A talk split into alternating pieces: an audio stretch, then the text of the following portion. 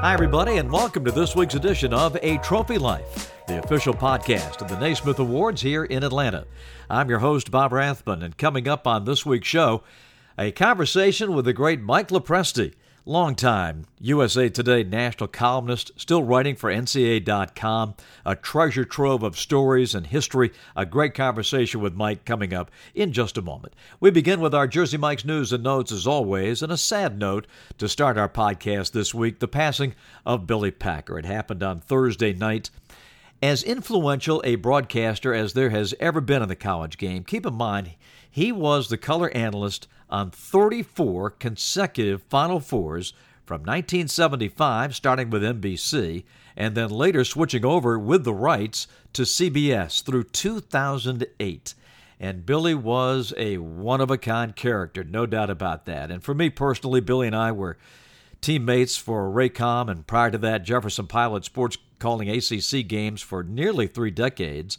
And I would have never had the chance to call games for CBS, both regular season and the NCAA tournament, had it not been for the insistence of Billy Packer. He's a longtime friend and confidant. I've known Billy forever, and I know he'll be happy to be reunited in heaven with Barb. Just a great guy to me and a great guy to college basketball, and we mourn his passing. On the notes this week, did you see the women's basketball top 25? For the first time in the 47 year history of that poll, there is not one team from Texas in the top 25. Hard to believe. Jalen Brunson, who was our Jersey Mike's Naismith Player of the Year back in 2018, he's going to have his jersey retired at Villanova.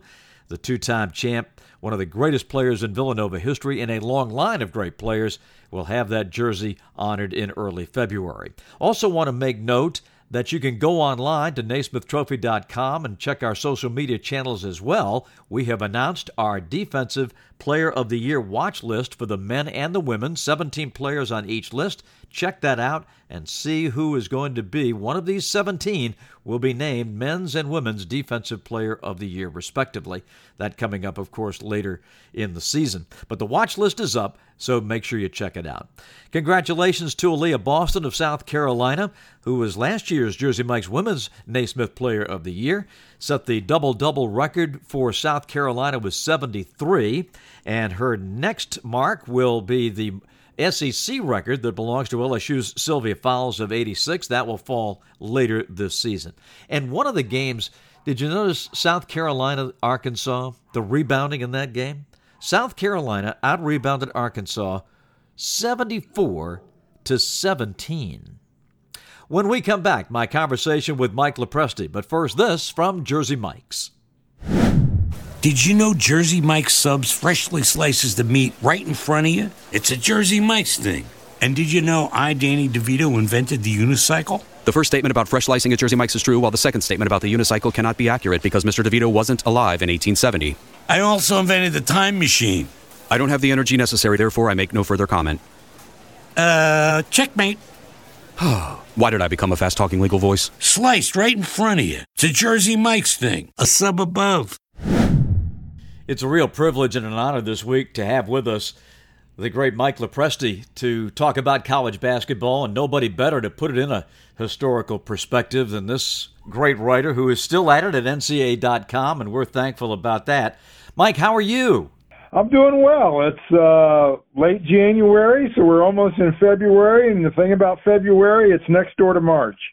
So uh, we're moving, we're moving right along in this uh, season here. What is your overall take on what you've seen so far? We've we've had such an interesting season to date.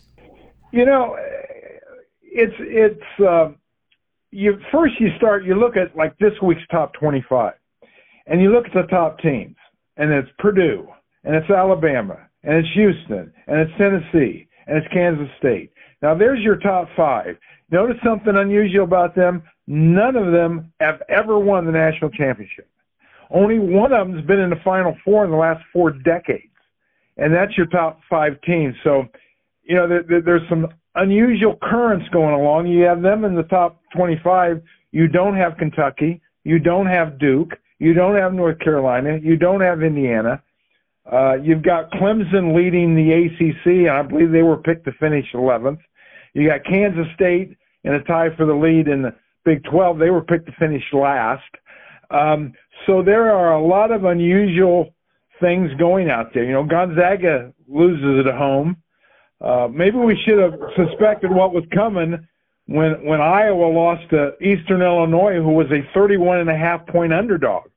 So this season has had a lot of lot of twists and turns here, and um, I'm sure there are more to come. You wrote for the NCAA.com this week about some of those blue bloods that you mentioned, uh, North Carolina, Kentucky, Indiana, etc., that you think might be kind of getting their act together. Yeah, you know, the, the, it's a long season, and and and when they're none of those teams what I would call dominant, and I don't know if there is one out there this year. So in today's college basketball, there are so many good teams. If you are not dominant, you are going to have good times and you're going to have bad times. And they had some bad ones. You know, you look at Creighton. Creighton was the favorite to win the, the Big East. They start off six and zero, oh, and they look every bit of that, and then they lose six in a row. Uh, they had a couple injuries, and uh, but but they're back to playing better. Indiana uh, has had some injuries, but they are back playing better. Um, you know, Kentucky, I think, has won four in a row. It's interesting. You have Kansas, Kentucky this weekend. And, uh, you know, you go back two weeks, Kansas was rolling and Kentucky was in crisis mode. Well, Kansas has now lost three in a row, and I think Kentucky's won four in a row. So this season is going to have a lot of twists and turns, and, and those teams you mentioned are, are all part of it. You know, North Carolina just could not could not find a win there for a while in December, but they, you know, they're showing signs. So you know, it, it is. It's funny to say this too early when you're in late January, but it is still a little too early to write teams off because there's still time to uh, on the on the roller coaster the college basketball is to, to to get on the down car and go back on the up car. It's just things are going to happen. Mike, I was watching Kentucky. You mentioned the Wildcats. Halftime of the Georgia game, that's when Oscar Tshiebwe, it seemed to me, decided, okay, enough of this nonsense, and I'm taking over again, much like he was the dominant player in winning our Naismith Award last season they've been a different ball club since halftime of the Georgia game, and I think we've all been sort of waiting for that. And this is one of those teams that you talked about. It's just hard to believe that a Kentucky is going to struggle for very long in a season. It looks like they are one of those teams to keep your eye on again. Well, they are, and and you mentioned Tshiebwe, and he is, you know, he is the reigning National Player of the Year, and and you expect a whole bunch of production and leadership from a guy coming back with that award. So uh, you know, they certainly need him. I don't think they are quite as talented as some Kentucky teams we've seen in the past, but that doesn't mean they're not talented. It's just not quite the same. I think he's had to tinker. Calipari has had to tinker with the rotation and and who fits where. Uh, and it is a process. I mean, you hear that word a lot, a lot of places. It is a process to to piece it all together. And and uh, you know, you get into the conference. Um, if if you're not playing well, you're gonna you're gonna have some tough nights, and they certainly did. But but I think there is too much talent there for a coach who has been down that road often with a great player in the middle. Um, yeah, I mean, I, I don't know why anyone should write off Kentucky. You know, a, a good example, a, a lesson to all this. You know, we talk about North Carolina struggling. Well, if you go back to last season, North Carolina had some horrific beatings during the season. I mean, they lost four or five games by 20 plus points. Uh, next thing we knew in April, they were in the championship game with a with a big lead and a chance to win it. So, a lot of funny things can happen during the regular season, and uh, and teams have a t- have a chance to put it together at the end, and that's the only time people remember anyway. Mike, speaking of talented big men, I wanted to get your take on Zach Edey. We watched him again on Thursday as Purdue went to Michigan and won another big night for Edey. Uh, your thoughts, because he seems to be one of the leading contenders for National Player of the Year this year. Yeah, I think it's probably his to lose. You know, what you hear from every coach I've ever talked to who played him, they they all say basically the same thing. He's different. He's different than anyone else. He's different because he is seven four. Uh, he might be tired. He might have an off night shooting. He might be, you know, just not playing well. He's still seven four, no matter what. Uh, you know, they get the ball deep to him. He is very hard to stop. He's become a pretty good passer as far as finding the open guys to make teams pay for double teams. He doesn't get into foul trouble. You know, Purdue is in real, real perilous straits if they lose into foul trouble, and he just hasn't. I haven't checked lately, but as of a week or two ago, he had more block shots this year than he's had fouls. I mean, that's hard to believe, but he, you know, he is he is just somebody that is so very hard to to deal with as a defense. You know, if you if, if you just try to play him straight up, he's going to score a whole bunch of points. And if you double them down on him or something like that, he's going to find the open people. And then Purdue, uh, their fate rests on how well those other guys shoot the ball. But uh, yeah, he is. I think he is a strong leading contender uh, for the Player of the Year, particularly with a team that's ranked number one and something's going to have to change in the next month, I think, for him not to win it. Mike, there are other great players, of course, and you're one of our esteemed national voters. What uh, what else is on your horizon in terms of players to watch down the stretch? Well, I, I really like the um, freshman at Alabama, Brandon Miller. He's he's he's done he's done a lot, and there again, a team you didn't expect to see quite that high. Um, I think the best in, individual story in college basketball, not that he'd be necessarily a player of the year, but uh, Keyontae Johnson at Kansas State. I mean, you're talking about a guy who barely over two years ago collapsed on the court. And that day there were people fearing for his life and let alone his career. And he, he was out a long time and he's back. He was at Florida then. He's at Kansas State now. He's part of the great Kansas State story. I think to see what to see what he has done. Uh, you know, I think Jalen Wilson at Kansas, he's sort of the the proverbial straw that stirs the drink out there. And though they've lost three in a row, they've shown signs of being a, uh, you know, every sign of a of the chance of making a deep run. And lest we forget, it's been what 16 years since anyone repeated as national champion. So I think he's the guy to keep track of. Uh, we mentioned Oscar Tshiebwe, the fact that he is, you know, the, the, the national player of the year. I, I think it'll be interesting to keep track of Antoine Davis at Detroit Mercy as he uh, last week moved into the number two all-time spot in career scoring and is in now in the the approaching to try to reach Pete Maravich. Uh, he, it's going to be hard for him to get there. Uh, Detroit would would probably need some tournament games at the end, and they're just not playing that well right now. But that's not to say they can't. But he he's got a lot of points, and and it, it's an interesting uh, contrast. Obviously, you know Pete Maravich played before the three pointer, and only played three years. Um, but Davis is a great offensive player, and and they've lost like 15 or 16 games to to to COVID through the years, so he's had his own tough break on that. So, you know, there's some interesting stories like that out there, but uh, I think it all begins and ends when you talk about the Player of the Year with Zach Edey.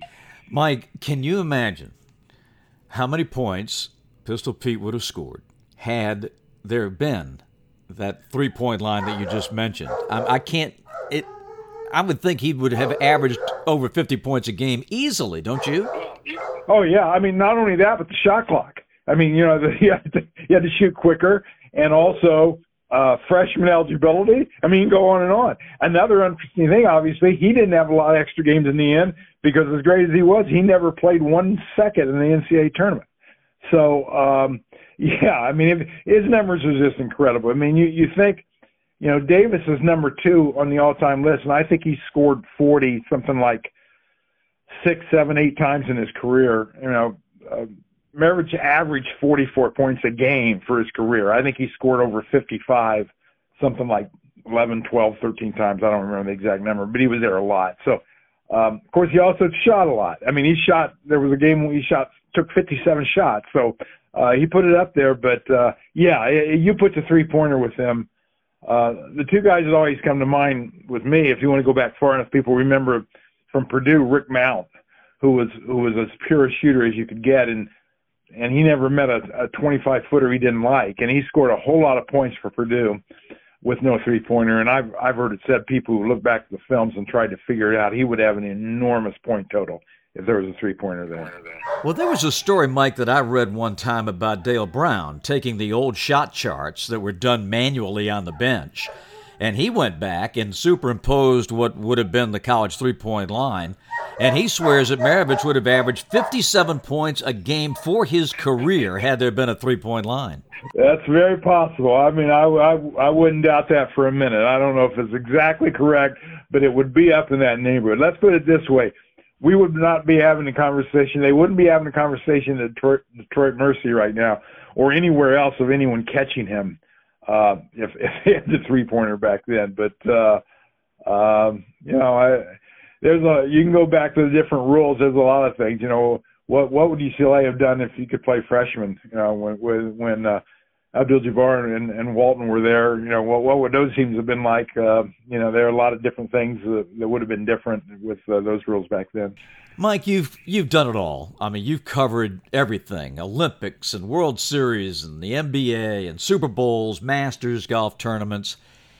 But for an Indiana lad, I would think that the NCAA Final Four and the NCAA tournament in, in, in total still holds a very special place in your heart. Oh yeah, absolutely, because the uncertainty of it all. I mean, it is and and and as as great an event as a Final Four is, and it is a great event. I have always enjoyed the first weeks even more because those are when the inexplicable things happen. By the time you get to the Final Four, more times than not, we're kind of looking at at what you know what we expected. You know, more more times than not, the teams that are there, we're not shocked by. We get surprises, but it's the first week. You know, when you see uh, uh, Virginia, number one seed, lose by what they lost by 20 points. You know, I, I was there when George Mason was doubted by everyone um, whether they should be in the tournament. And the next thing to do, they're marching to the Final Four. When you see moments like that, uh, those are the things I love. You know, the NCAA tournament has been around for a long time, and you can go back to the 60s and 70s and have great moments in it. But it became the NCAA tournament when they expanded to 64 teams uh, and you could allow in all those Cinderellas into the door and and and wait for them to make trouble. And a lot of them made a lot of trouble for some big names. And I think that to me has always been the best beauty there. That you have no idea when that tournament starts. You just know there's going to be something shocking happening happen somewhere. You just don't know where. And uh, uh, all I can say for that two words last year, uh, St. Peter's. there you go. And who will write this year's story? We'll we wait to see. Mike, this has been delightful. Thank you so much, and thank you for all you do for us at the Naismith Awards. And God bless you. Keep writing, man. Thanks, sir. Appreciate it. Mike, thank you so much. We appreciate all you do for us and uh, great information as always. Looking ahead to the weekend for the men, the Big 12 SEC Challenge is upon us, and the two headliners will be back to back on ESPN Saturday night at 6, Texas at Tennessee, and at 8 Eastern Time, Kansas goes to Kentucky. Big women's games this weekend, and there are a slew of them. UCLA makes the trip to the mountains. They go to Colorado Friday and Utah Sunday. Saturday in the Big 12, a top 25 affair between Oklahoma and Iowa State in Ames. And Sunday, Reynolds Coliseum will be rocking at 3 Eastern on ESPN as Notre Dame takes on the Wolfpack of NC State. That will do it for this week. Until next week, for all of us here in Atlanta at the Naismith Awards, Bob Rathbun saying so long.